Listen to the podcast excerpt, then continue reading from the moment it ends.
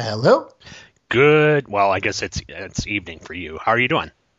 I'm doing fine, thanks. How are you? Doing good. Hey, the the, the this call quality sounds amazing. Uh, what what kind of what kind of recorder? Are you just using a headset, or what are you using? I'm using the Snowball Blue microphone thing. Oh wow! So, I, the, see, I've been looking. You know, I haven't gone to like a specialty store. Where'd you find that at? I think I got it off Amazon last year. Okay. Um, pretty sure that's where it was. I actually bought it whilst I was in the states, but I bought it from here. If you know what I mean. I was Yeah. just I, I got I got my laptop and I was messing about with it in the airport, and I just went, you know what? I'll just buy it. Really, So- was it was it pretty reasonable? I mean, uh, It's not too bad. It was about sixty four quid, which is probably uh, it, probably about 99, 100, 100, Yeah. 89, somewhere around there. So, Yeah. Well, that sounds good. You know, right now I've been just using uh, uh, like a simple USB headset, and it it does all right. But I've uh, noticed, uh, what is it? Michael Bailey on from Crisis Crisis said he bought the blue snowball thing, and yeah, you Yeah, can he tell stole my idea. that bastard. He's I know. always doing that. I buy it, then suddenly he has it. Well, and and of course he has to promote it because Michael Bailey is you know is pretty much you know the one true internet comic book guy. You know, if you don't have relation with Michael, then you know you're not known anywhere on the internet. But no, it sounds degrees. good. You're listening to Just One of the Guys, the podcast willing to forego watching the Doctor Who season premiere in order to yap on about funny book characters. There was a guy.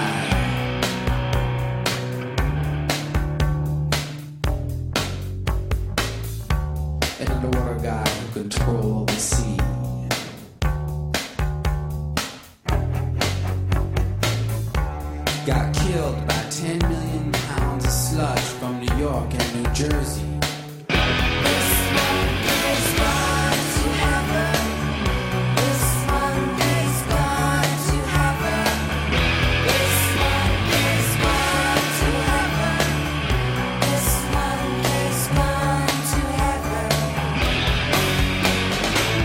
Hello and welcome to another episode of Just One of the Guys, a Green Lantern podcast.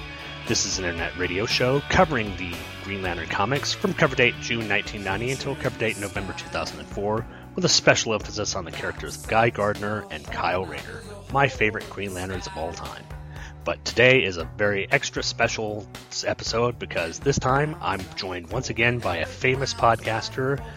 This one, the, probably the furthest podcaster, you know, possibly from me, the host of the awesome podcast Flash Legacies, Mr. Dave Walker. Hey, Dave. Hey, how's it going? Doing good. Uh, thanks for coming on the show.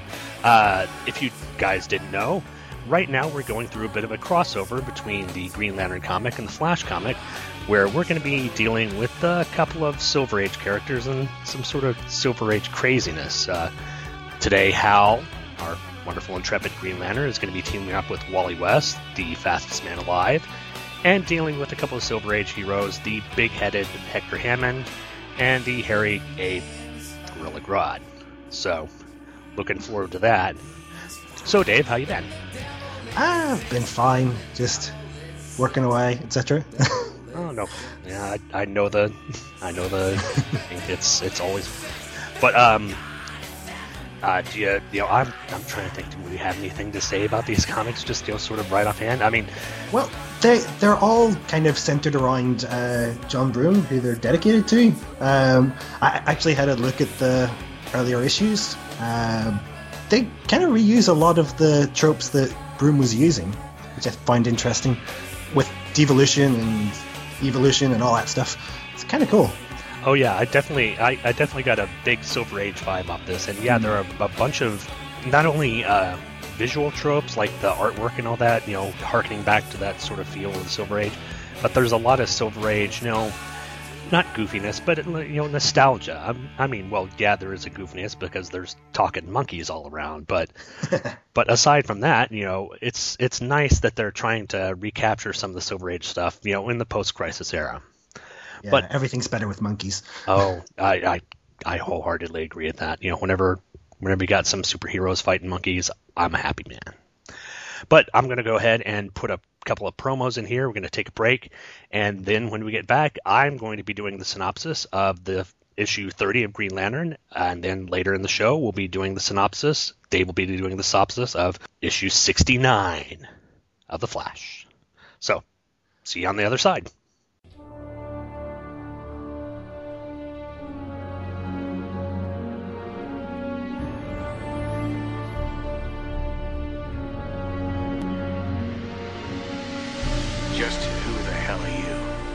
He's James T. Kirk.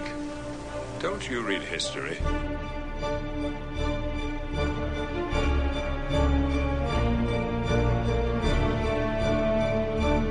What did you say your name was?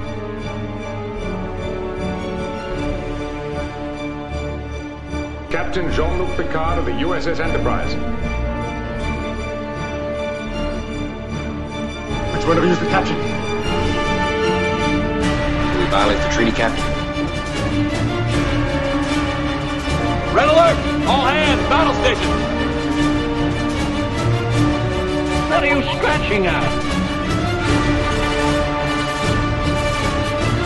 Incorrect. Can we just get down to it, please? Prepare to attack. All hands battle stations.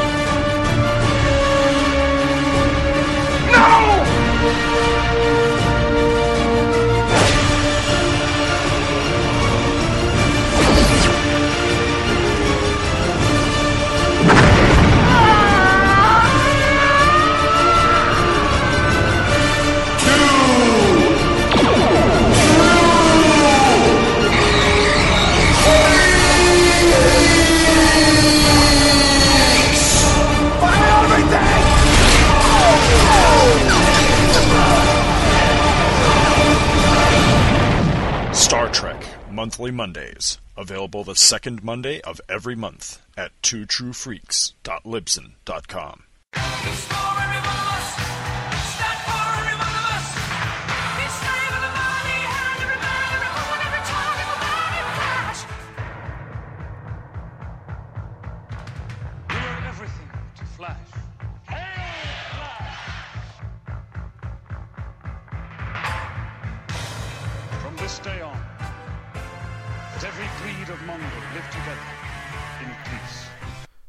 said Mongo, he? That's wrong character, wrong universe, and wrong galaxy. Hold on just one sec. Ah, here we go.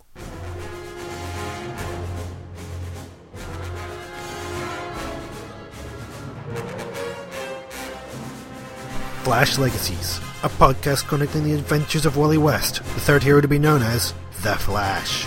Join me, Dave Walker, in my bi weekly journey as I look at Wally's career from when he first donned the mantle of The Flash all the way up to the return of Barry Allen. Find me at flashlegacies.libsyn.com.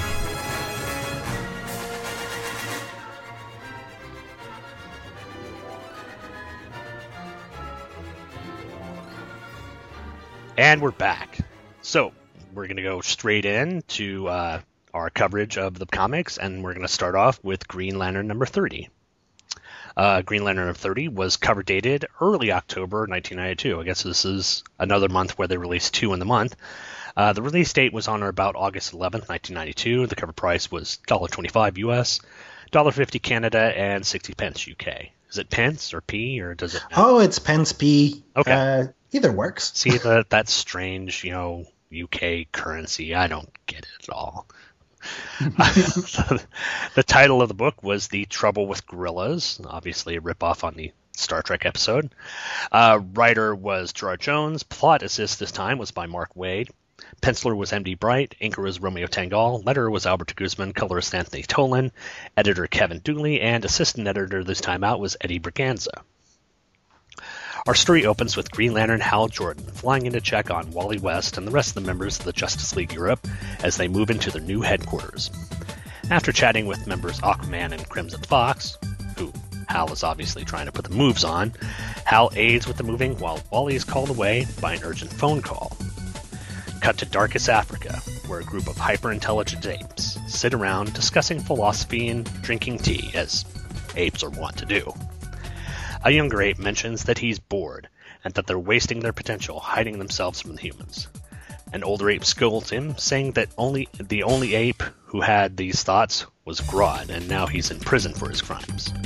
Sitting in said prison, Grodd scowls as the guard delivers a note containing a chess move from the big-headed Hector Hammond. Reading the note and deciphering its hidden message, Grodd snaps off a piece of a chess I don't get it, which sends out a metal signal to the young apes, telling them that the time is now. The time to free Grodd. Hearing the alarm, Solovar, leader of Gorilla City, sends a desperate call to the one hero who has helped him in the fa- past, the Flash. But as that hero was the Barry Allen Flash, Solovar's calls for assistance fall on the ears of the curator of the Flash Museum, who tries to forward the message to Wally West. At the same time, Wally is speeding through Keystone City, as some people stuck in traffic hear a radio bulletin calling for the Flash. Having no luck, the mayor of Keystone turns to his next option the Justice League. Back in the Justice League headquarters UK, Hal and Sue receive a call from ICE looking for Wally. She says that the League was contacted by a gorilla who wanted to speak to the Flash. Realizing that this might be about Grodd, Hal streaks off to Africa to deal with Barry's old foe. Meanwhile, in Africa, Grodd and his followers head toward their destination. The third piece of a stone that gave these gorillas, and big headed freak Hector Hammond, super intelligence. Claiming that when they locate the third piece, they'll be able to have the power to conquer Earth, hmm, pardon me, and Grodd will rule over all. We cut back to Hal, who has shown up at the Flash Museum in Keystone City.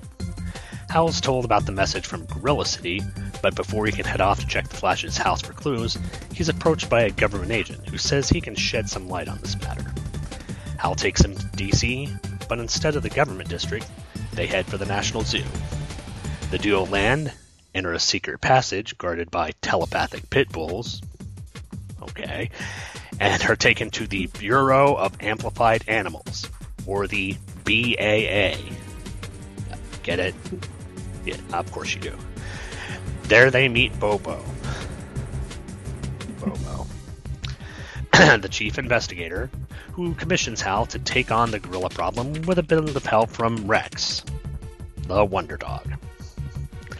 Flying Rex and Major Dennis, Rex's familiar, to Africa, Hal wonders if all of this is a joke. Back at the BAA, see it gets funnier each time. Bobo scolds his staff for turning out another script of The Merchant of Venice rather than reports on the gorilla crisis. Because they're all monkeys and they're typing, and when monkeys get together, you know the drill. In the meantime, Hal and Rex have reached the destination, but Rex has to go walkies telling Hal that he senses danger, the Green Lantern encases Rex and Dennis in a protective ring construct dome as he heads out to find the trouble. However, it's not the trouble he expected, but the trouble that comes in the guise of the Flash. And that's it for the issue. Uh, Dave, I will let you go ahead, and if you've got any notes on this, hit me with them. Yep. Um, is it just me or does Hal look really evil on the first page? He does. Yeah. Well, I, I really enjoy Bright and Tanghal's art for the most part, but in this in this story arc, I've got to say, I'm enjoying LaRocque's take on the characters more than I am Brighton Tanghal. Uh, he does look kind of, you know, flying in here. He looks kind of angry. He looks kind of, yeah, he does look kind of evil. It is weird. Yeah, I, I don't know what he's doing. It's uh, is it the smile? Is it the pointed eyebrows?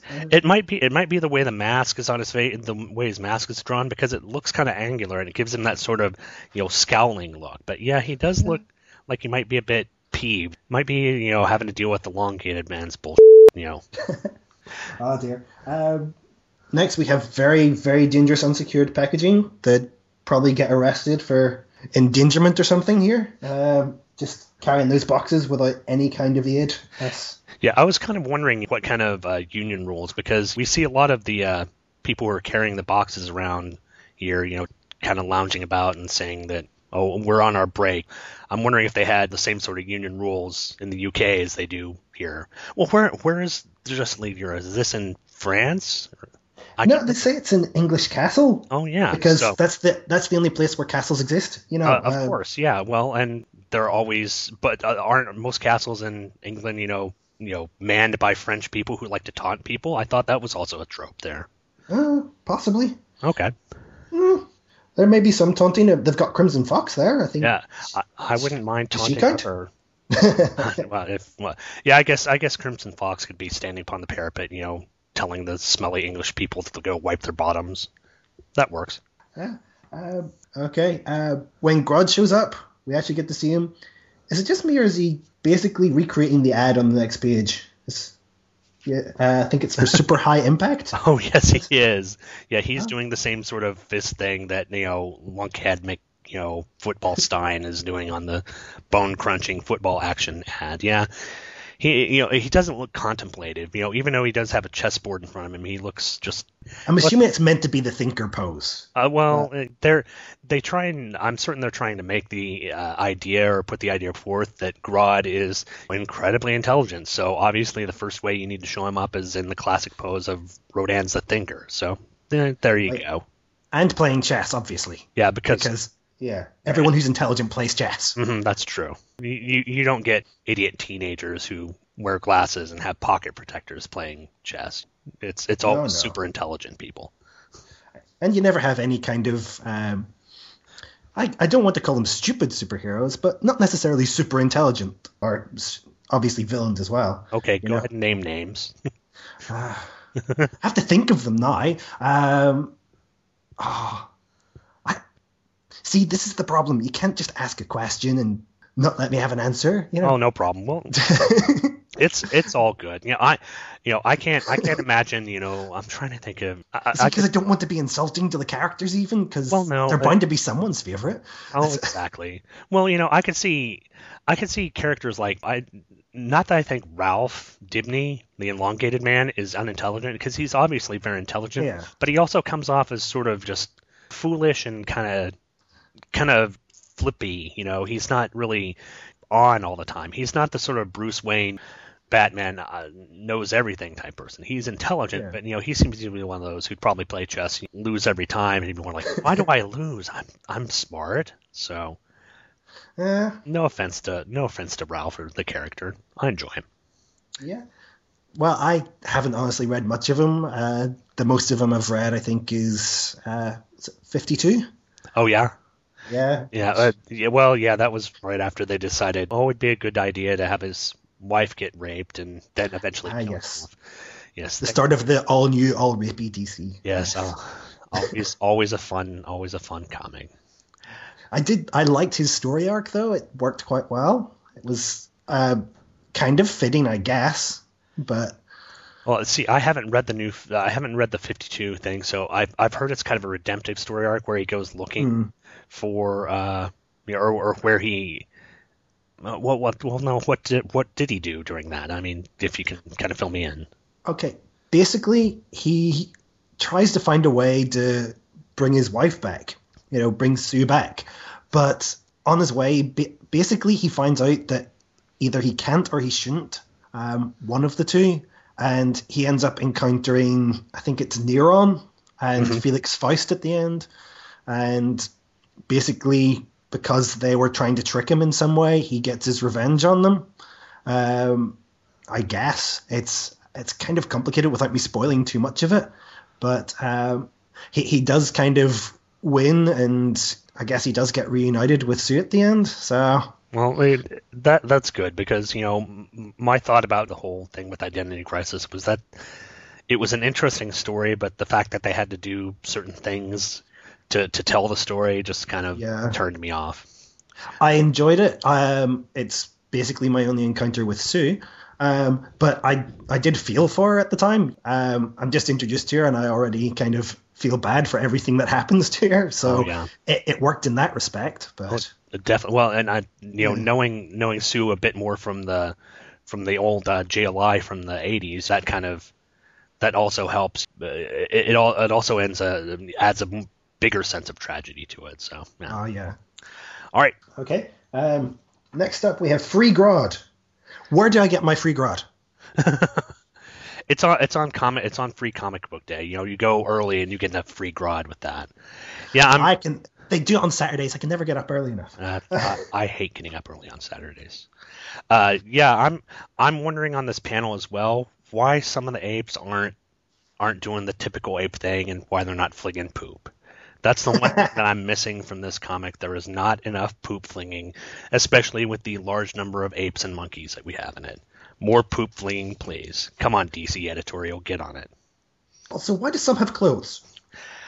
I don't know. You know, most of them are walking around all, you know, with their dangly parts coming out, and then some of them have belt buckles on, and I don't get it. Maybe it's just maybe it's just fashion sense. Maybe some are more modest than others.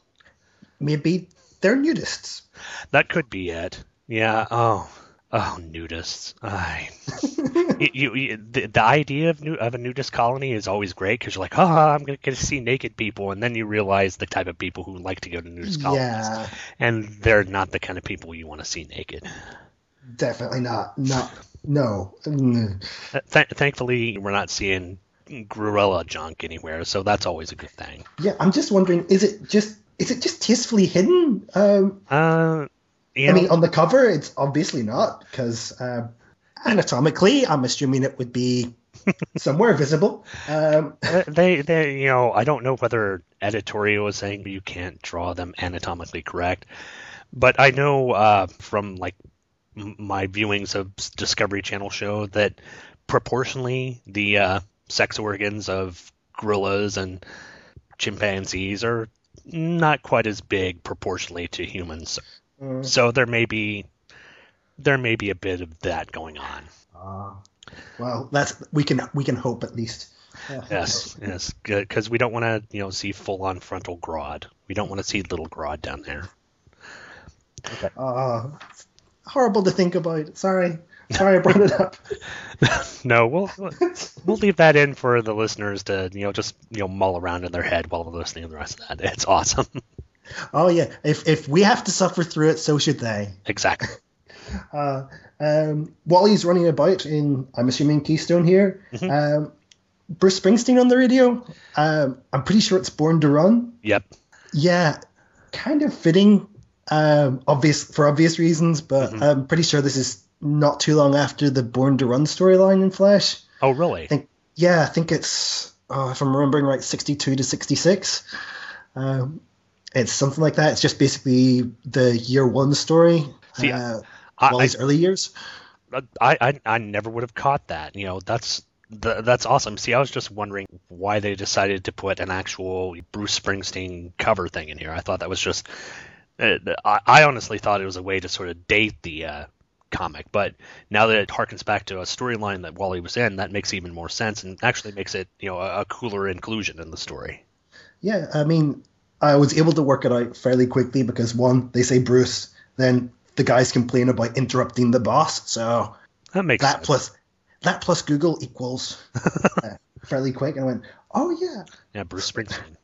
yeah, it's not a bad song. Plus, it doesn't necessarily have to date it. People listen to classic radio or oldies radio, or Mm-hmm. I, don't, I don't know if that's really the right term for it though, because Well, it's sa- stuff I kind of remember. So sa- sadly nowadays it is oldies radio because now if you turn on the radio, all you get is that Rihanna and Lady Gaga. Well, not even Lady Gaga anymore, but the Carly Rae Jepsen.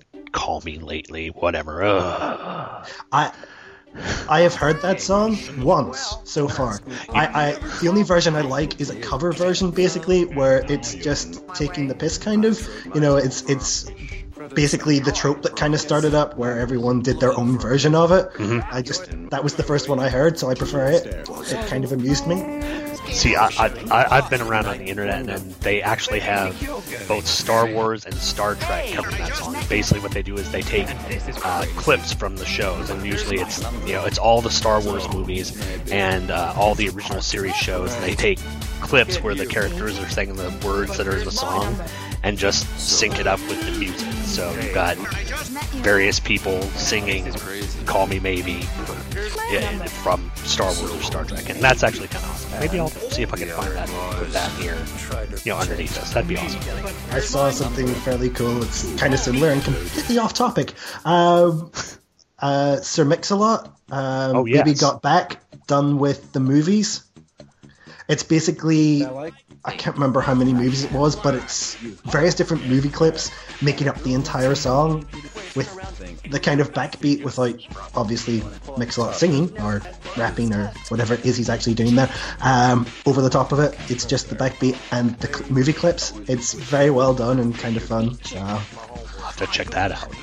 I'll see if I can find a link. I'll send it to you. Cool. Anyway, back back on topic. I think. Uh, let's see where. where was I? Yeah. Um, something that's not used very often, at least not nowadays. Uh, Green Lantern going through ceilings. Yeah, that's one thing that you know I kind of miss, you know, and that's one thing that I remember um, specifically uh, in the uh, Superman, uh, the animated series, where he encountered the Kyle Rayner Green Lantern. One of the neat things I thought about that was, you know, when I think Kyle was fighting Sinestro and Sinestro blasts him into a building, Kyle phases the the ring lets allows Kyle to phase through the building. That's a neat thing, and uh, it's done occasionally in the comic and uh, to good points because you know uh, it's really irritating when your superhero just decides to leave the building by blasting through the wall, and then you've got you've got to call in construction people to fix the wall, fix the wall, and set up new drywall and brick it all up. It's nice that Green Lantern at least can phase through it without having to cause any damage. You know, Yeah, that's I mean, that's really polite of him. It kind of works for Superman because obviously he's taken it and he can't do it. But if you have the option, you should probably try to reduce the property damage as much as possible. Well, and that's that's one of the the nice things about Hal. And you know, every once in a while he's thinking ahead about things, so that's that's good of him. Yeah. Also, are there no doors in the place where he's in? Is it just easier to phase through a roof? Well, yeah, he, you know, it would cause him to ha- he'd have to walk, and I think they have a card key because they're the Justice League. So he's got to scan the card key and wait for the door to open. Then he's got to go through security, and he's got to hand over his driver's license to make sure that he's actually Hal Jordan. And then, of course, it's, it's kind of hard, you know, because he doesn't have any pockets, so he's got to pull it out of the universe where he keeps his lantern. So it's all a big pain in the butt. It's just easier to phase through the ceiling. So basically, all their security measures mean nothing if anything were to make him turn evil. That's Ah, true. That's Yeah. that's handy, you know. It's Well, well, we just have to be thankful that Hal will never turn evil. yeah, Wink. never gonna happen. oh, sorry. Um, yes. Um, okay. I had a look at the origin of Hector Hammond Mhm. and a couple of the stories after that.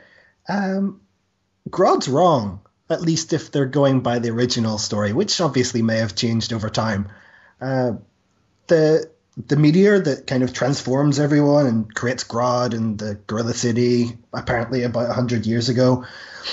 Apparently, there were three other rocks that were similar that landed on the moon: uh, Kalahari Desert and where was the other one? Saturn or Jupiter or something.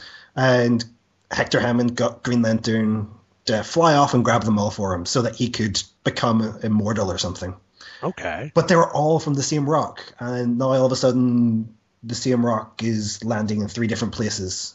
Well, we'll just we'll just tie that up to the fact that Crisis fiddled with all that. So obviously, it fiddled with the placement of the rock and how many pieces there were. Maybe You'll there were other that. bits in Earth too that kind of. That could be it. It's, uh, you know, it's the it's the crisis. Just blame it on the crisis. You know, that's what Dan DiDio does, or it's all the crisis problem. We But the crisis didn't happen. Oh yeah, See, can't blame it on it if it didn't happen. that's that's true. Well, thank thank goodness we've got Johnson DiDio there to tell us what's right and wrong. I'm sorry, I shouldn't. Not, and I'm trying not to be down on them. I'm Trying not to. All right. uh, That's okay. Some sometimes they're good, sometimes they're not so good. I- I- It- I- it's like everything. I will give you that. They, they've had. Uh, l- I can. I can I can compliment Johns on what he's done for Green Lantern. I hear I heard he's done really good stuff and he's doing really good stuff with the new 52 Flash. So you know Andy over at uh, Hey Kid Comics has just been raving about the Flash uh, comics. So I don't think he's been writing it though. Johns he- wasn't right. Oh no, it's it's Manapul, isn't it? Yep, he took over. I think he was he was artist in the I think it was twelve issues of the Barry series just before New Fifty Two came in. So Okay. It's been Manapul scripting and Okay. uh, what do you call it and drawing the entire time. I think he's I think he's had help, but I can't remember at the minute. Hmm. Um, I got to see him last year at Comic Con, and I just stood there and watched him working away for ages. you know, hope, hoping I wasn't creeping him out too much, you know. but I, I obviously I didn't. I really wish I could have got something off him. But by the time I, I even thought of something, uh, his commission list was full and all Yeah. that. But it, his work is really, really good. Uh, hopefully, if I'm going again, I'll or if he's here or something, I'll try to get something off him. But, Oh yeah.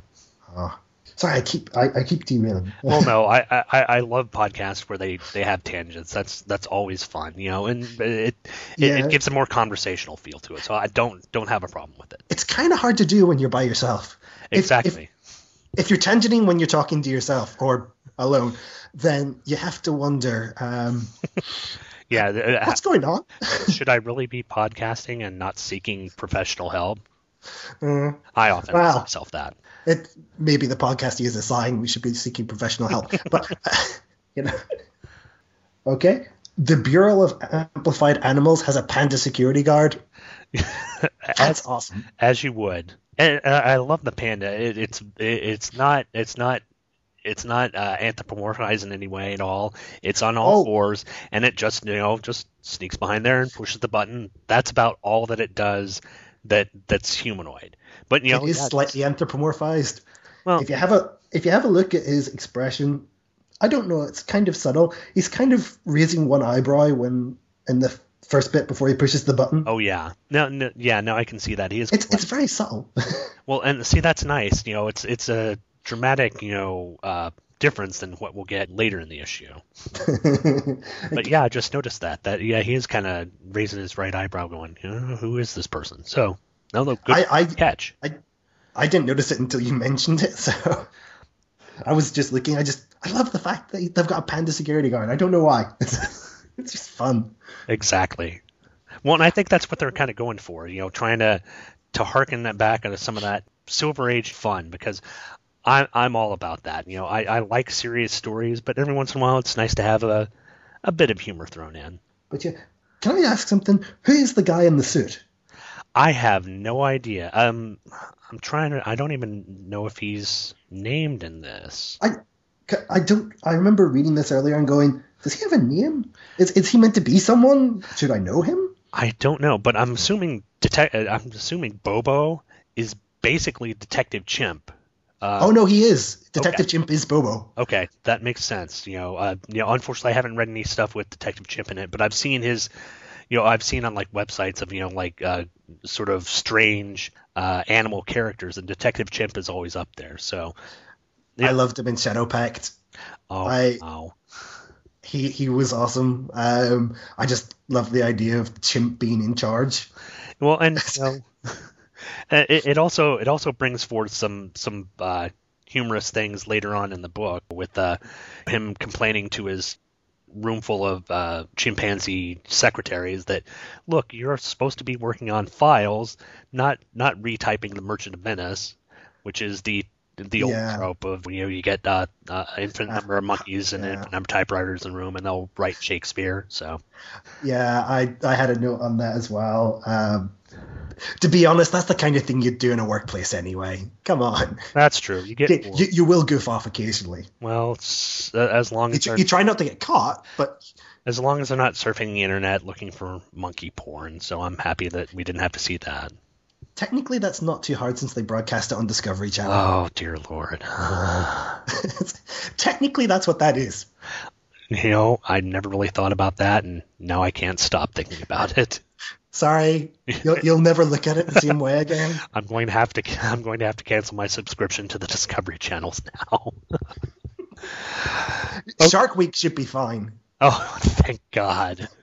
I, I don't think they show that. I think they. Um, I haven't seen any of it, but I assume they just show the sharks attacking people That's- or things. That's that's awesome. Then I'll I'll, I'll keep it for that. I think uh, continuing the John Broome thing. I think Detective Chimp was created by him Mhm. In a Rex the Wonder Dog issue, Ah, Rex. which is I think where the connection for Rex has come from. Mhm. And since he shows up next page, it kind of keeps us going here. Um, Rex, I, Rex has showed up before in Flash. Um, I haven't read it recently though, so I can't remember exactly what happened. But I think it was him and Vixen um, helping Wally defeat Grodd in Keystone again. really? Yeah, um, I remember it being interesting, but I can't remember the exact details because I haven't read it that recently. Oh, but it, I remember enjoying it. It kind of kind of got a bit dark at points, Wow. but you know, uh, it was Grodd mind controlling um, a bunch of animals and I think making a bunch of animals smarter. So it's entirely possible that some of these people working at the BAA or or animals working at the BAA, I guess, are actually from that. Makes You never know. sense. You know, maybe you know, maybe the ones that were enhanced that you know they decided to put in government employment. Actually, that's that's amazing here in the U- in the United States. You know that we have intelligent people working in government positions. So, sorry, that's that's not that's not nice at all. Uh, everyone who works in government positions are incredibly intelligent. Yes, and they're also effective and hardworking people. Technically, I have a government job. Oops. No, no, it's fine. Well, it's the UK government, so that's entirely Yeah. different. Yeah. Okay. Uh, no, it's not. oh. Okay. Sorry, it's, I hate to destroy your illusions, but there is bad everywhere. Oh, I understand that. No, oh, we're, we're we just finished. You know, another side tangent. We just finished with you know the big uh, Republican National Convention up here. So we've had Oh. just people left and right criticizing. You know, oh, uh, Mitt Romney's insane and Clint Eastwood. What the heck was he talking about? So it's the the Was he talking is to a chair? he, he, I, I saw stuff on Facebook about him talking to a chair. he was uh, basically what he was doing sort of an ad lib thing where he was having a conversation with President Obama, but President Obama wasn't there, so he was talking to sort of a fictitious imaginary President Obama who was sitting in a chair. It's I didn't get to see it, but you know it sounds kind of wonky.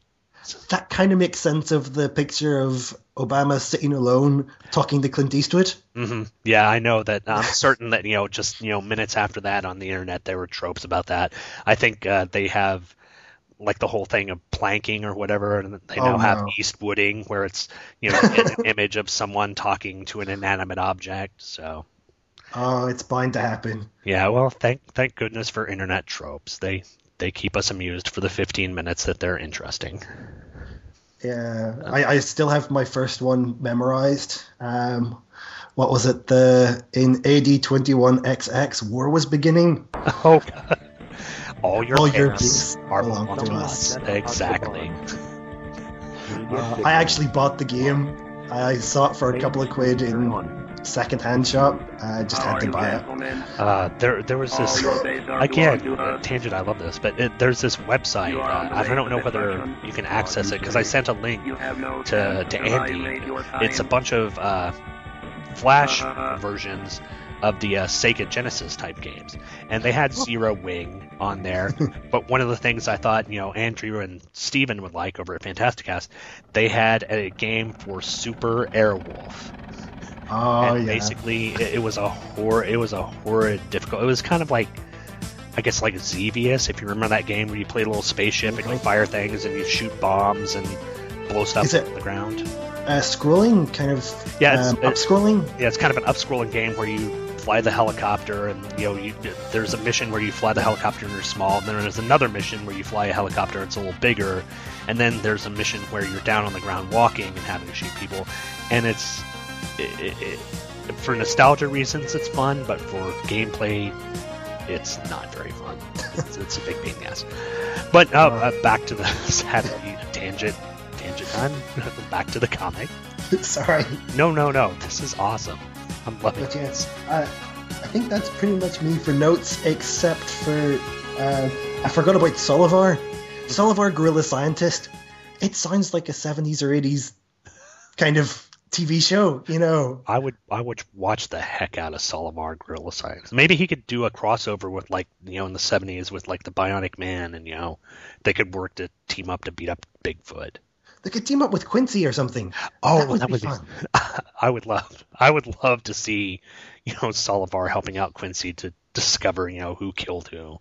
Either that the the best mashup would have been if if it would have been around at the time would have been Quincy and Jessica Drew from Murder She Wrote. That would have been good. Jessica Fletcher. Jessica Fletcher. yeah, Jessica Drew. Jessica Drew, Spider Woman. I don't know why that happened. Oh well, They're both called Jessica. That's true. And then there both solve things. And there and then there, there could have been the obligatory, you know, lovemaking moment between Quincy and.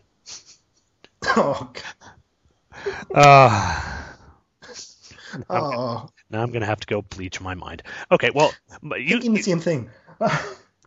you covered you covered uh, a lot of stuff I did. Uh, I've got on uh, page three, panel two. I've got another one of my fabulous reasons why Hal is a bigotric guy.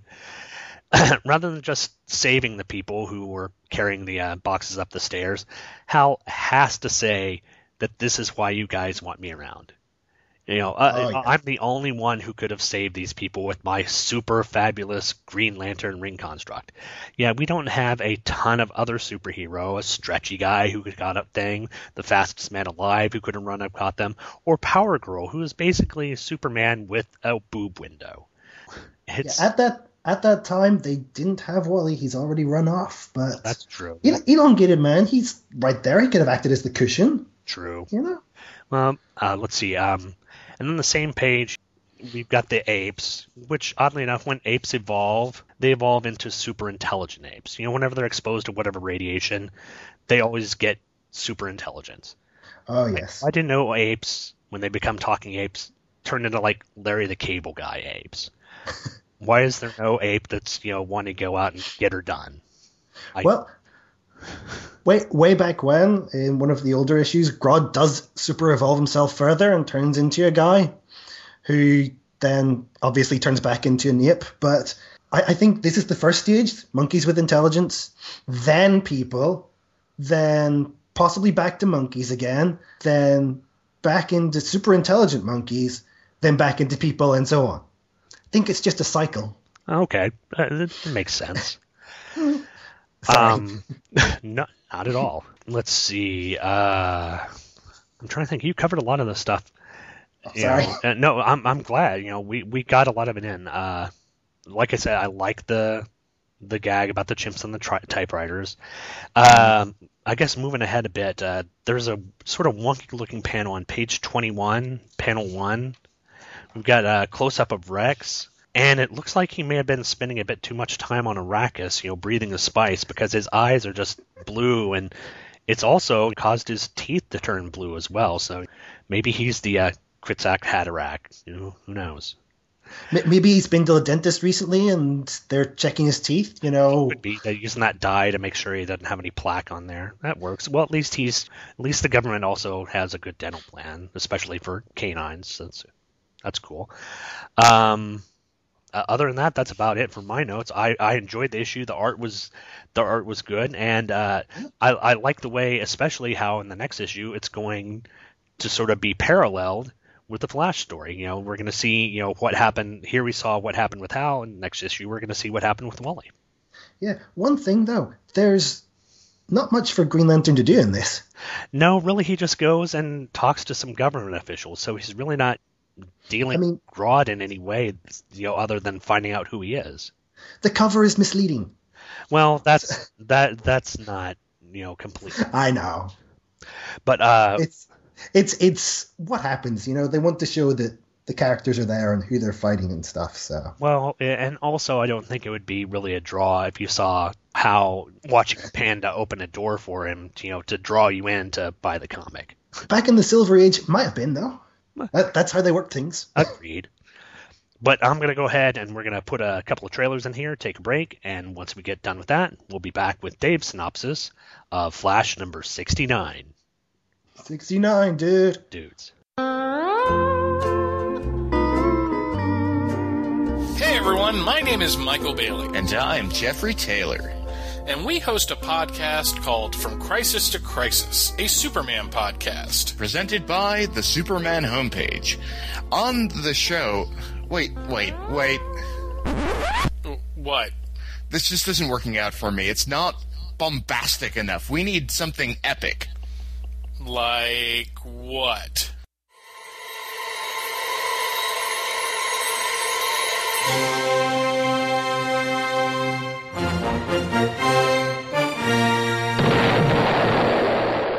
Welcome to From Crisis to Crisis, a Superman podcast. Presented by the Superman homepage. I am Jeffrey Taylor.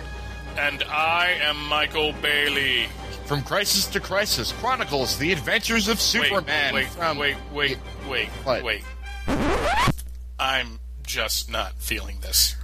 I'm just wondering how there's a needle scratching sound when all of this is clearly digital. Look, all we need to say is that this is the, a trailer for a show called From Crisis to Crisis, a Superman podcast presented by the home, Superman homepage. My name is Michael Bailey. I'm Jeffrey Taylor. And every week we give in depth synopsis and reviews for just about every Superman book published between Man of Steel number 1 in 1986 and Adventures of Superman number 649 in 2006. We also talk about the related Superman media, what was happening in the rest of the world when these comics were published, and what else was going on in the DC universe. The show drops every Thursday-ish at the Superman homepage, which is located at www.supermanhomepage.com. From Crisis to Crisis is also a proud member of the Superman Podcast Network, located at www.supermanpodcastnetwork.com. So join Jeffrey and I each week as we explore Superman during the post-crisis era, which includes Exile, Panic in the Sky, Doomsday, The Marriage, and beyond. And write into the show at From Crisis to Crisis at gmail.com and hear it read on the air. Eventually, because we get behind on that sort of thing. Superman created by Jerry Siegel and Joe Shuster. Side effects from From Crisis to Crisis include loss of money from buying back issues, a desire to read 20 year old comic books, nausea, drowsiness, pizza, blurred vision, upset stomach, a desire to kick puppies and kittens, and backache from lifting boxes of Superman comics. If the excitement of From Crisis to Crisis lasts more than four hours, seek immediate medical attention. On May 30th, 2011, DC Comics announced the historic renumbering of all their superhero titles, and the internet broke in half. No. It's not true. That's impossible. Critics and naysayers abounded. Confusion reigned across fandom. What'll I do? What'll I do? What an unusual view. Not to mention the first reactions to the Supergirl costume. I hated her so much. It it the f- it flame flames flames on the side of my face, breathing, breath, heaving breaths, heaving. But then the books actually hit, and opinions He likes it. Hey, Mikey. opinions began to change. The New 52 Adventures of Superman is a monthly podcast where John Wilson, J. David Weeder, and Michael Kaiser take a look at each of the adventures of Superman and his family of characters in Action Comics. You know the deal, Metropolis. Treat people right, or expect a visit from me. The Superman who appeared six months ago could hurdle skyscrapers and toss trucks around. Now it's faster, now it's stronger. How soon before it can't be stopped? Superboy. If resolving a situation for him is going to get me out from under these people once and for all, that's a small price to pay for freedom. Release the Superboy. Supergirl. Okay. Giant metal creatures falling from the sky, speaking in clicks and beeps. Father would love this dream. And Superman. You could do so much good. We could do so much good. I am doing good, Lois. Clark's such a loner. Never really lets anyone get close to him. The New 52 Adventures of Superman. Available the first of every month on iTunes and at new52superman.libsyn.com.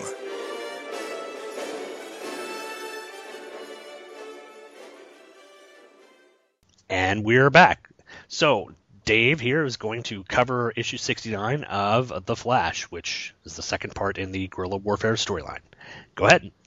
Okay. Uh, release date for this was August 11th, 1992, with cover date of October 1992. Uh, cover price, same as last time, US 125, Canada 150, and UK we only have to pay 60p. Uh, writer was Mark Waid with plot assist from Jerry Jones. Hmm, that name seems familiar. Uh, penciler Greg LaRocque, inker Roy Richardson, colorist Matt Hollingsworth, letterer Tim Harkins, editor Brian Augustyn, and assistant editor Frank Panderis, or Pideris. Um, title for our issue is Gorilla Warfare Chapter 2 Life in the Fast Lane. So our story begins on a dark and stormy night. Well, no, actually, it begins in the same place as Green Lantern 30 just did, at the old English castle where the JLEers are setting up their headquarters. Wally is helping with the move, using his super speed to bring in the boxes while trying not to get distracted or caught oogling Power Girl's assets.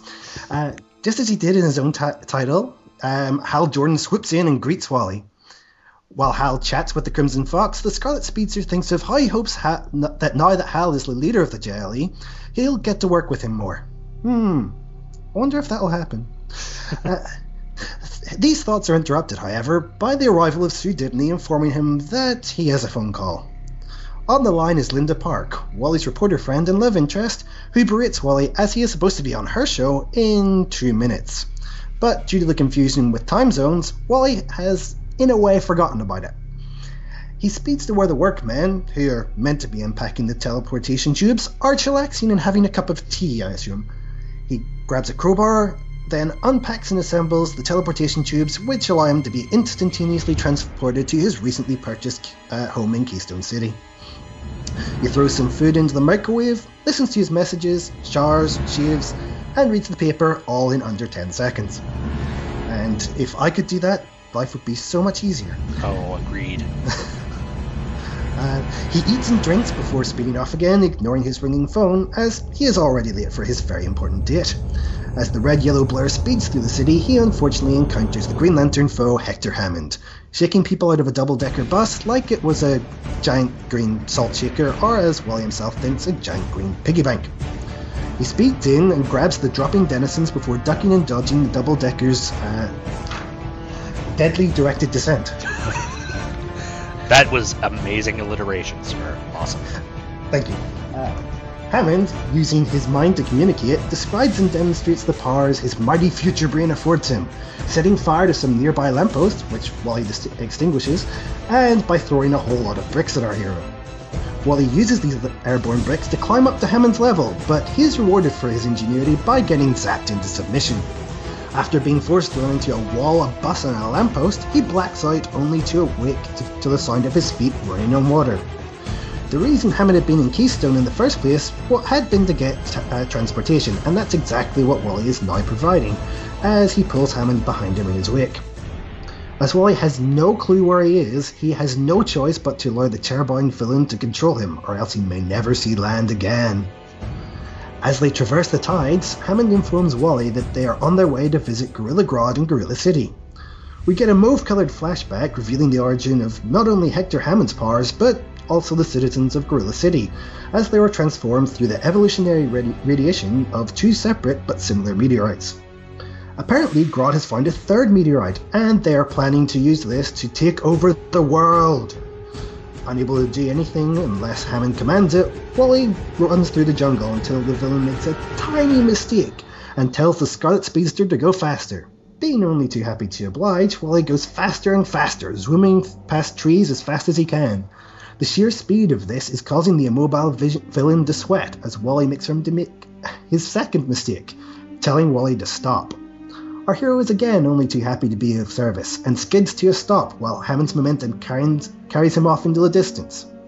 With that taken care of, Wally surveys his surroundings and glimpses a flash of green in another part of the jungle. Speeding off to the location of the light, Wally suddenly finds himself face to face with Hal Jordan as they both exclaim, What are you doing here? That's. That's good.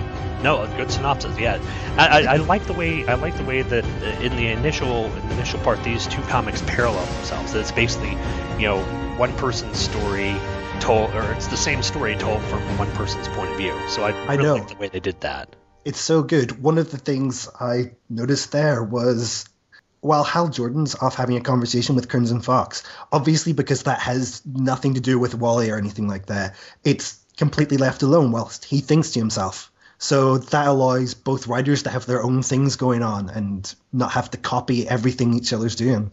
hmm And actually, in in this book, I really like the way, uh, as much as I like Gerard Jones and the way he handles Hal, in this book, Hal doesn't come across uh, as a horn dog as much. Uh, in the in the Green Lantern issue, who is almost completely ogling Crimson Fox, and here he's kind of taken aback from her, you know, sort of overt advances. So it's nice to see that Waid at least gives uh, Hal a bit more modesty instead of him just being a, a, walking pile of testosterone. Pretty much, yeah. But uh, uh, do you want do you want to take notes this time then? Yeah, I'll go ahead and I'll go ahead and hit with my notes. Uh, let's see.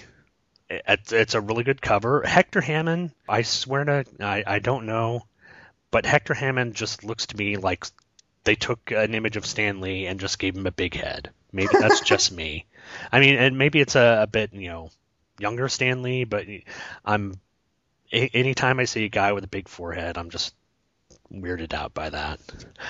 Um, page one, the opening splash page, I can see uh, why uh, Wally's interested in Power Girl, and I used to complain about Power Girl's costume at this point in time, and looking at a certain part of it, I I don't have to complain all that much. there's some there's some nice things about her costume. Yeah, I think there's an unusual opening on this page though. Ah. Uh, it's usually oval shaped, is it not? Well, see, this this is the time where she went from the uh, sort of uh, leotard thing with the the oval one to the more bodysuit type one. Ah. But it's it's still got the opening there, and yeah, Power Girl is very yeah yeah. It, uh, it's it's very well drawn. Yes. Yes, and let's see. I, I, was thinking back in the background, one of the uh, moving vans said DC Universe, but I guess that's not right because it looks like something else. I don't know who the moving no, van no. company. I think you might be right. Uh, I mean, the stars there and everything. Yeah, that's true. That uh, because underneath it definitely says Universe, and it looks like it might be. So, I guess uh, DC has their own moving company. I guess if they ever fall behind in the comic book business, they can always, you know, count on the moving company. And enough. Uh, again, um, I'm glad that Hal was actually kind of taken aback by Crimson and Fox's advantage, and yes, Crimson Fox is also very, very yeah. on this page. She's really well drawn, and yeah, uh, uh, is is it kind of a trope for Wally that he doesn't have the best luck with women? Is that kind of one of the things that because in, in this comic and oh, I was reading something else with him, he just seems to be kind of having problems with women. Is that uh, kind of a trope throughout his run? Kind of. Um, he at the start he does have a, a seemingly a lot of different love interests. It fluctuates between. Um, I think it's is it magenta at the start. Uh, mm-hmm. um, someone he meets like five seconds later. Literally, like the day he breaks up with the girl or she breaks up with him, uh, he meets this new wo- woman and starts going out with her basically. Um, and then they have another one brought in randomly in the middle in one of the annuals who comes back. It's not like she's a one time only thing or anything like that. Um, but I mean, nothing really happens with any of them until basically uh, two issues after we finish. Yeah, he doesn't have much luck until that time hmm. when he finally basically he gives up being a playboy kind of thing that they give up that kind of aspect of him, I guess, and he he makes a decision that basically changes his life, I guess. okay. Well, you know, I, I can't wait till we get to that type of stuff. Um, page four. It's nice to know that we have uh, in the UK. We also have lazy union members who like to sit around and drink. I'm assuming here tea rather than coffee, and say, "Hey, we're we're on our break. That that never happens in the U.S. though. All, all, our union members are hardworking people who get the job done and get it done effectively and in a minimal amount of time for an incredibly reasonably priced amount. Of course, yeah. I, I'm lying through my teeth right now. uh, pages five through eight, I love seeing these panels where Wally is living at super speed. Yeah. Although and I, I, I like the fact that after he's lost his all his money from the beginning of the series, that he's moved into a sort of modest house. But some of the things here, although it's really cool to watch him go through the tape recordings at super speed and all that, there are some things that just don't work for me. The the microwave. It's, yes. it's nice that he got the microwave, but 15 seconds to warm up what burritos and a pizza that's I know we're supposed to have suspension of disbelief here, but a microwave for 15 seconds, that's that's going to warm the outside at most. Mm-hmm. Well, maybe maybe he's gotten some sort of jaily super microwave that heats things to incredible temperatures. And possibly causes radiation damages if you eat it.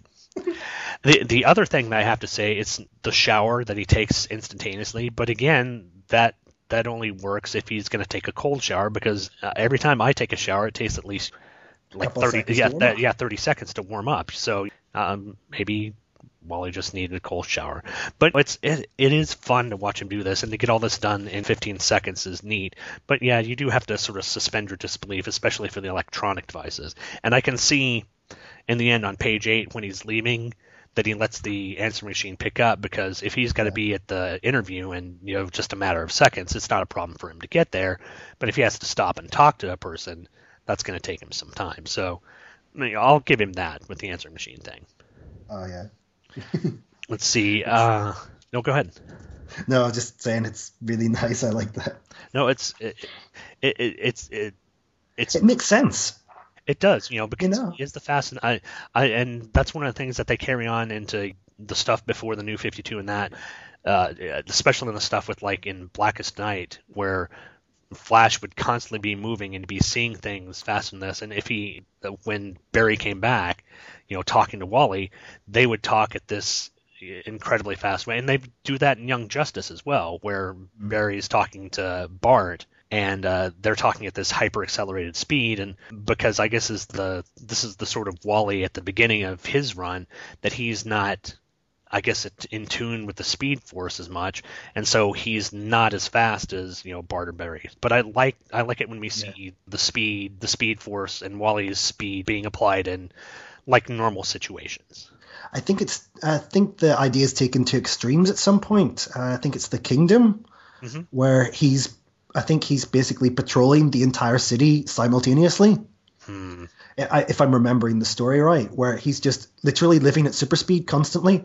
He, I think that the image I remember is basically of a red blur in the, all of the streets in this one panel, and See, I don't mind that every once in a while. That's that's Mm. good when he's being superheroic, but Yeah. there there is time where he needs to have downtime and he needs to deal with real world issues, especially and deal with people. And, and you know, unless that person is a speedster themselves, you have to slow down and talk with them. And and also it also kind of takes away from the realism of the character because you can't be on all the time. There there has to be downtime. Uh, even if you are uh, hyper accelerated and in tune with you know this force that gives you this power, it it wouldn't work unless you have some downtime there. as the great Homer Simpson once said, "No beer, no TV makes Homer something something." Words to live by, kids. Words to live by.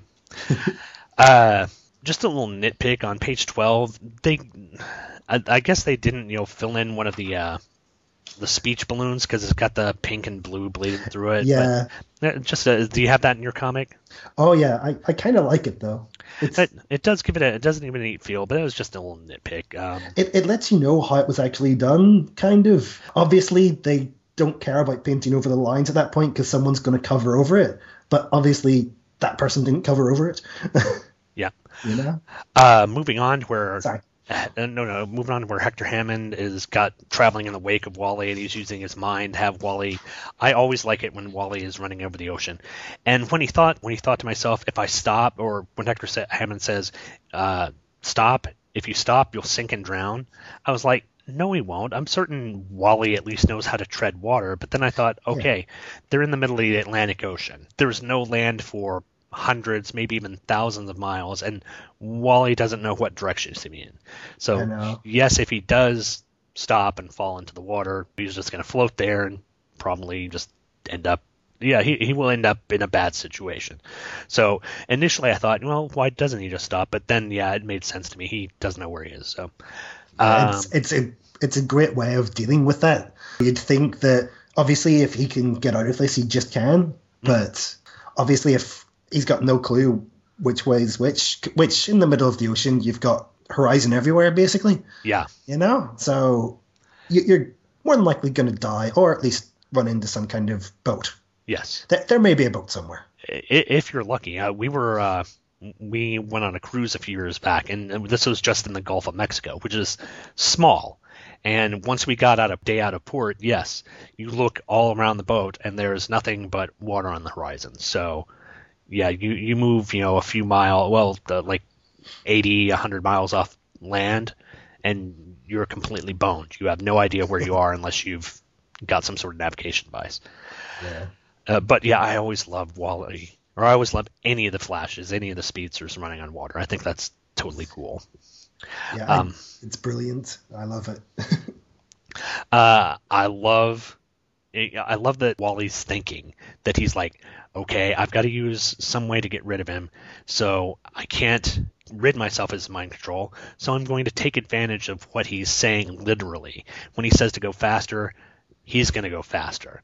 And he's going to go so fast that basically it's going to mess Hector Hammond up. He's going to, and he's running through the trees, which is obviously probably going to knock Hammond around, which eventually leads to the fact where Hammond calls for him to stop and physics takes in. And I love, you know, even though that we don't get the sort of Silver Age flashbacks, this is a nice sort of callback to it where Yeah. Wally is actually using, you know, science and physics to rid himself of the person who's controlling him. So I think that's great. I love that.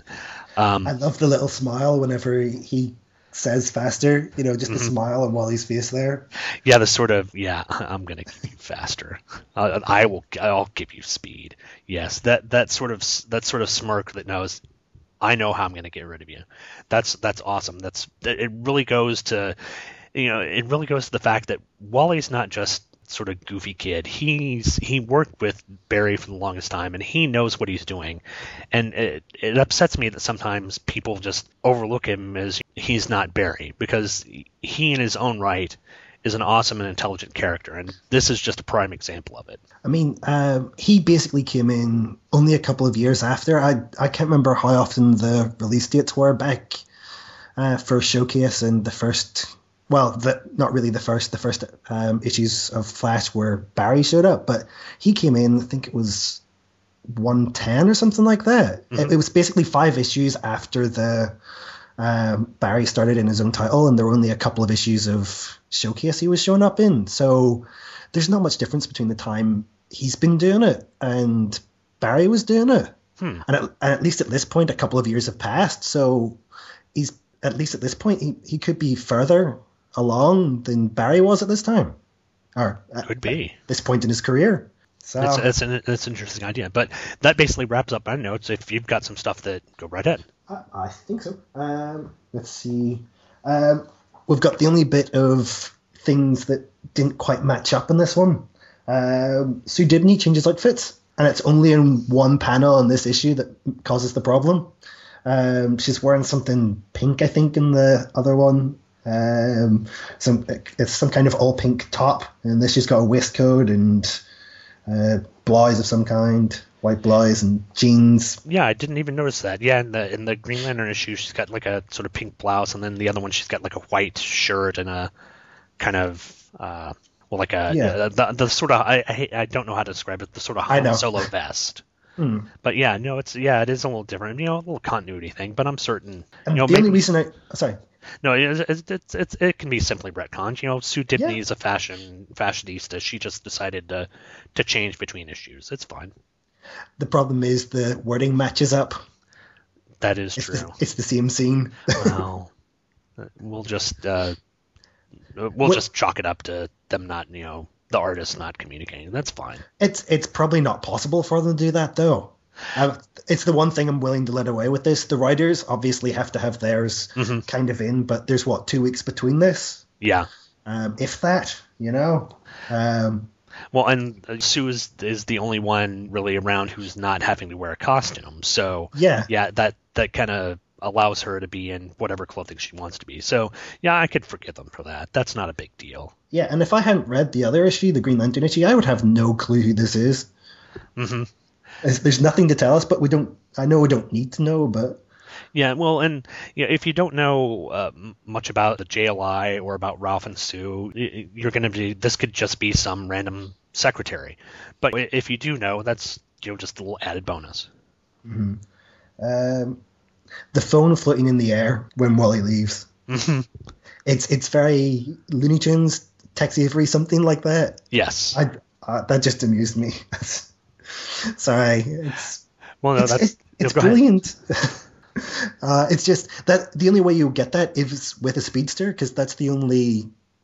Well, it's really the only character who can do that sort of thing and have it be, I guess, semi-realistic. That's true. Well, you get bat. You know, if you get Batman throwing the phone and dropping it away, it's on the floor before he's out of the room. Even though Mhm. he's Batman and he can like suddenly disappear without anyone knowing. So no, that that is a cool panel. Yeah. Um, okay. Uh, he reads. Uh, let's see. Listens to his messages in three seconds. I think we covered that. Mm-hmm. Um, he dries himself off like a dog. I forgot to mention that. You, you've you know you've got to imagine turning on the blow dryer, letting it get heated up to dry his hair. It's just easier for him to just shake himself dry. Yeah, but he's wearing a mask. If he's going to be on TV, he's probably he's probably going to keep the mask on for at least part of it. But then he, I guess he doesn't want to get mask hair. That's true. You, You get know, it all it- matted down, and then it's all icky. Yeah, even even though he washed obviously in in a cold shower again. So, but I, I guess it would matter if he had a secret identity. Uh, you know. Now, does does what? Well, I, I'm thinking. I guess I'm thinking of well, what is it? The Human Torch in the the early issues of the Fantastic Four, where he thinks he has a secret identity, but he's listed Oh, in the phone book as the Human Torch. Does Wally list himself as the Flash in the phone book, or is I- he, or is his secret identity kind of well known? It's it's public. I'm, I know that. I when I've when I've been going through these early issues um, over in my podcast, I've been trying to find where specifically it, says that he reveals his identity Hmm. to anyone, but I he doesn't. He just kind of doesn't not tell people. He just goes, "Hi, I'm Wally West. Yeah, I'm also the Flash, by the way. Hi, um, I'm going to be working with you. Uh, how's it going?" And it's it's basically just stuff like that. He doesn't hide his identity, but I don't think he ever kind of comes right out and says it. And there's not much of a kind of window for him to not be using it because then suddenly everyone knows. Hmm. That, I- you know, that's that's kind of that's kind of odd because you know I think since he's wearing the Flash he- or wearing the mask and taking on the uh, the guise of the Flash, and I'm certain a lot of uh, in, in this issue we kind of get the idea that both Grodd and Hammond don't know that this isn't the Barry Allen Flash. In fact, there there's a point where they're trying to communicate with him and they're trying to communicate with the Flash. So Yeah. the fact that they don't know that this is a different person it is kind of odd, and it is I guess it's kind of weird that you know he has a public persona, which is you know I can understand for that. I can understand Gorilla City though, because they're out of the way and hidden off. You know, Well, you know, they, you they may not get- get the same TV shows. That's true. Yeah, I'm thinking they probably you know satellite reception. They probably don't get as they probably don't get you know the CNN news feed that much. I believe I think the reason they kind of said I don't I haven't come across it yet, but uh, the reason that Wally basically gave up his identity was so that people could know who Barry Allen was. It's it's possible that the stuff happened before before he actually became the Flash. Maybe his kid Flash identity kind of came out, but I do I do remember reading somewhere that he came out as the Flash uh, so that he could tell people that my uncle Barry Allen just saved everyone in the entire universe. It makes sense, and I guess that's a, a nice way to pay tribute to him by saying that I, I'm taking up the mantle of my uncle. And you know, if you know, you obviously say who the name of your uncle, you know, people can just do a genealogy search, I guess, and go, oh, well, he must be this guy. Yeah, it's like if Dick Grayson's identity gets discovered, Uh, Batman's pretty much screwed. but I agree, but you know, I'm certain, I'm certain that would never happen.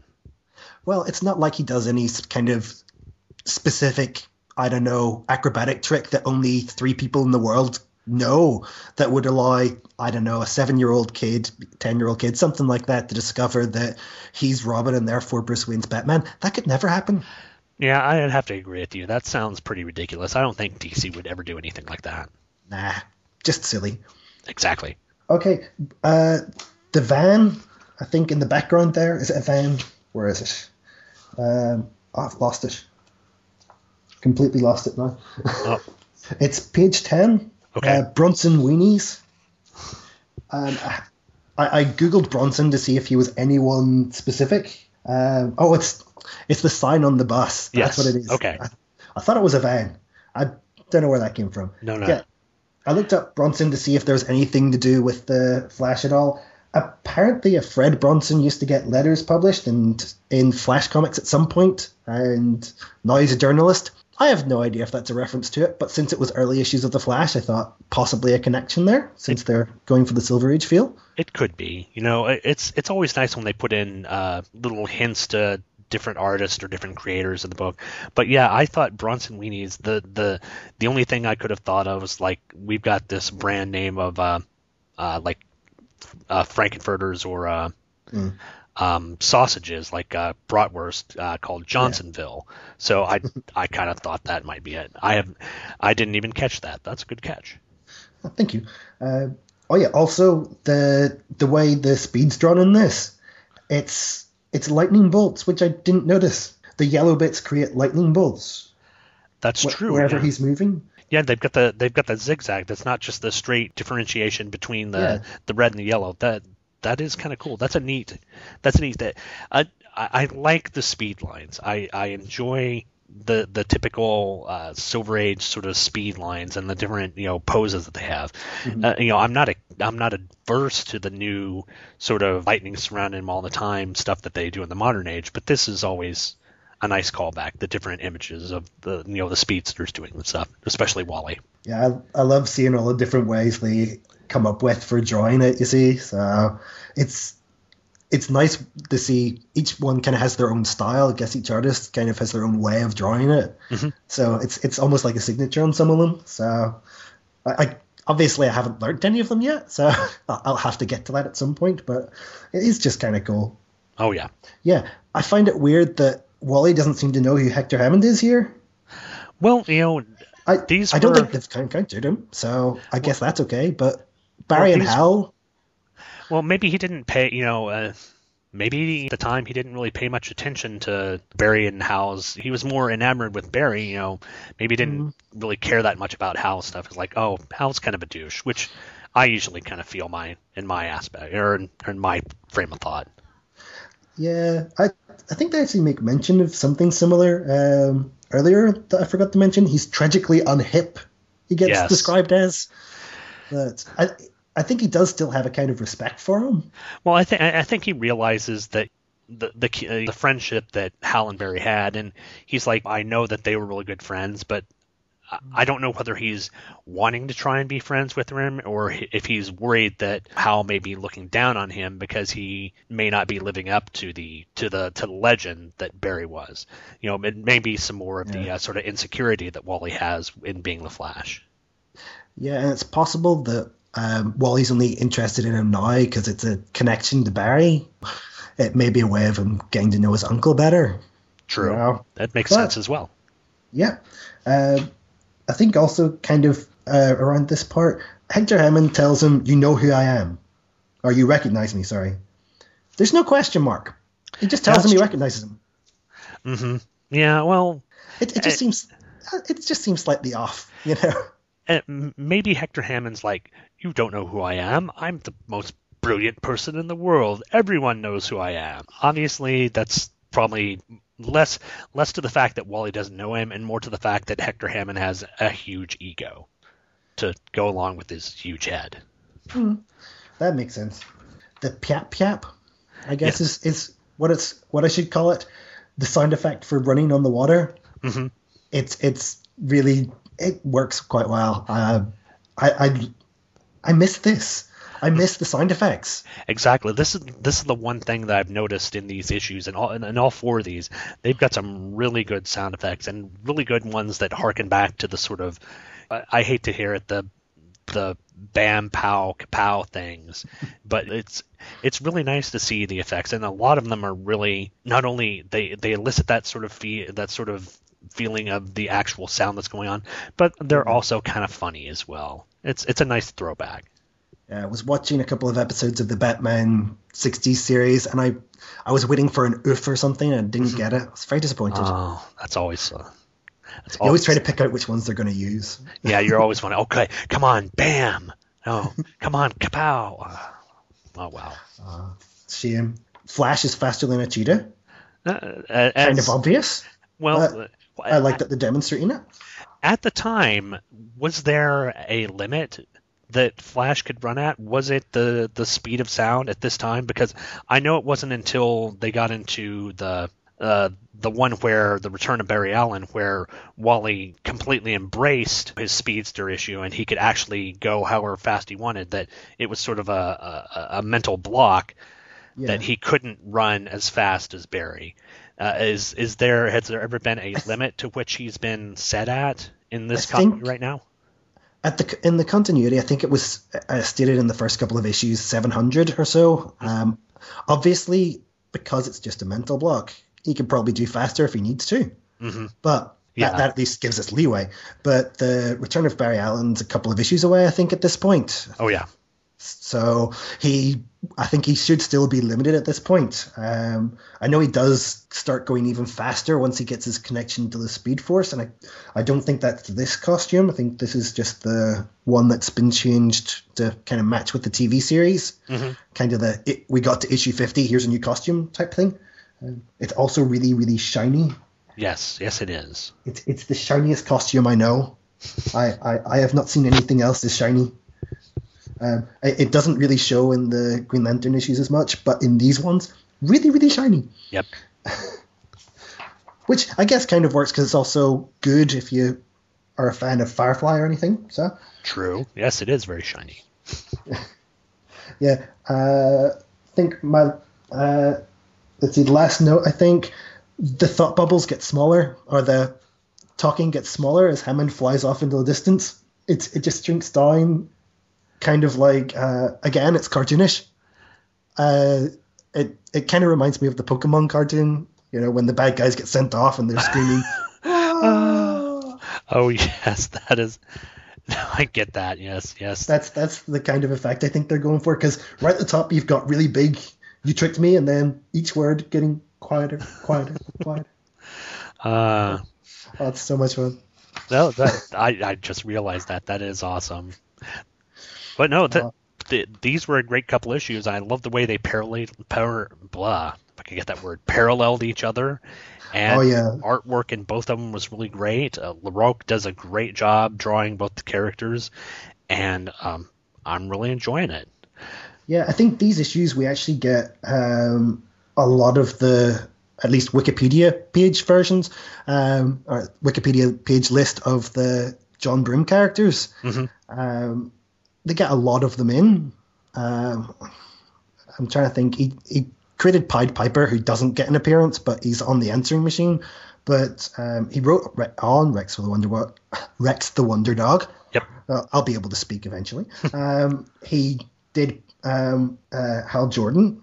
He created him. He created Wally West. He did Gorilla Grodd, Hector Hammond, um, Gorilla City. Obviously, kind of comes hand in hand with uh, with Gorilla Grodd there. Um, Dexter Miles, and I think he created someone. What, what's he called again? Gui Gar Gardner. Gardner, so, so- something. Some Gardner like guy. Yeah. Oh, that that guy who Hal beat the crap out of in issue 25. Yeah, no one cares about that guy. I mean, Ah. you know, uh, I, I look around all over the internet, and uh, there are very few people who care about that. You know, George Gardner or whatever his name is. He's not really an important character to deal with. Nah. But He, he is Wally's stepbrother, though. I mean, same writer, different penciler. You know. That's true. Uh, maybe maybe eventually I'll have to look into this Greg Gardner and see what he's all about. Uh, might be interesting. Okay. You know, well, hopefully someone's doing a podcast about him. Maybe I can listen to that sometime. That's a good idea. Um, but uh, that's going to be it for this week. Uh, we are going to come back next week with another brand new episode of Just One of the Guys. Hmm. Interesting. And we're going to be covering uh, the next issue of Green Lantern, number 31, which is part three of the gorilla warfare story. And if Dave is polite enough, he'll come back and we will do issue four uh, of the Green Lantern, or uh, of the gorilla warfare story in Flash number 70. So stay tuned next week. We will be back here, hopefully, and uh, we'll see you then. Bye. Bye. You've been listening to Just One of the Guys, a Green Lantern podcast, hosted by yours truly, Sean Engel. All images, stories, and music are copyright the respective copyright holders, and no infringement is intended. This podcast is done solely out of my desire to show the denizens of the internet that comic books can be fun, humorous, compelling, thought provoking, and exciting while not having to fall into the weary tropes of the 1990s. I'm not in any way doing this for monetary gain, which irritates my wife to no end. All feedback for the show can be sent to the show's Gmail account at justoneoftheguyspodcast at gmail.com. All feedback, positive and negative, is warmly welcomed. All spam bots are warmly welcome too, as long as your definition of a warm welcome is for them to die horribly in a fire. The website address for the show can be found at justoneoftheguys, all one word, dot Libsyn, spelled L-I-B-S-Y-N, dot com. There you can find the RSS feed as well as scans of the covers and whatever else I feel like putting up. Look for me on iTunes. Just search for Just One of the Guys podcast and be sure to leave a review there. I'd love to try and read it on the next show. You can search me on Facebook. I mean, you won't find me there because I don't have an account there. But if you have enough time to spit, listen to me babble on about funny book characters, you obviously can spare some time to wander around on Facebook. Thanks for downloading and listening, and come back next Friday for another episode of Just One of the Guys, a Green Lantern podcast.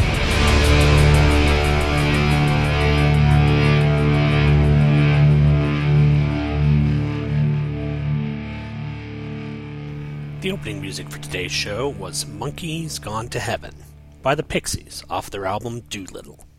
As always, if you'd like to do something to help out a great podcast website, go to twotruefreaks.libsyn.com, click on the Amazon.com banner at the top of the page, and go download this song or download or buy the album from Amazon.com. You'll be giving a little bit of money to help out the Two True Freaks website, plus you'll be getting some awesome songs from a band who basically inspired Nirvana. Yeah, you spilt the drink again. I have a drinking problem. oh, that reminds me of the really bad joke. An airplane, or, or uh, see, we, were, we were watching Airplane recently with Robert Hays and his drinking problem and spilling it all on himself. No, go ahead. It's an entirely different kind of flying altogether. it's an entirely different kind of flying. No, it's the a man walks into a doctor's office with cabbage on one shoulder, lettuce on his head, and the carrot sticking out of his ear, and the doctor turns to him and says, "I know your problem. You're not eating properly."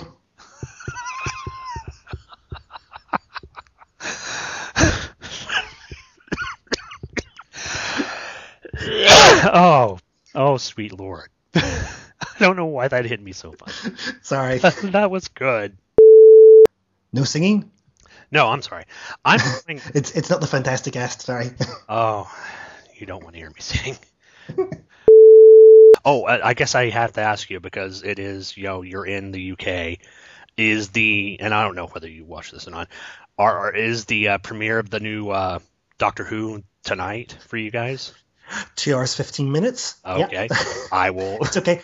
It's okay. We have iPlayer. Oh which, yeah. Uh, so I don't know if you have something similar there. I'm assuming uh, since other um, stations obviously have their websites that replay their shows. I think um, for some reason I was able to get Heroes on one of the websites before they started doing the whole you can't access this if you're not in the USA. Really? I was able to get that way back when, but I'm guessing you guys have something similar over there then, uh, where you can just watch it online, or I mean, we can get it on PlayStation and well, TV cool. and everything. So we, we've got no problem. We we've got a cable company. Uh, you know, we've got uh, you know a cable company here called BBC America, and they port a lot of the the BBC shows. I know they've done uh, Sherlock, they've done Doctor Who. Yeah. They do a lot of the Top Gear stuff, which I'm I think is really fun. I I love those guys. That's I don't really care about cars that much, but I still watch that. It's so yeah. much fun. Oh yeah, I, the, I'm I'm the same way. I could give you know I could give a care about you know what car you know drives the fastest or this, but just watching those guys do some of their ridiculous stuff. One of my favorite ones recently was the well, and it's probably not recently. It was the one where they had to be admin for a day and they had to make an ad for the Volkswagen, uh, and they were like, you know. You know the Volkswagen. Oh, the Volkswagen Scirocco is the fastest car around, but a Mazda RX-8 will leave it in the dust. Unless, you know, it was just it was Oh, it was a clever ad, bud.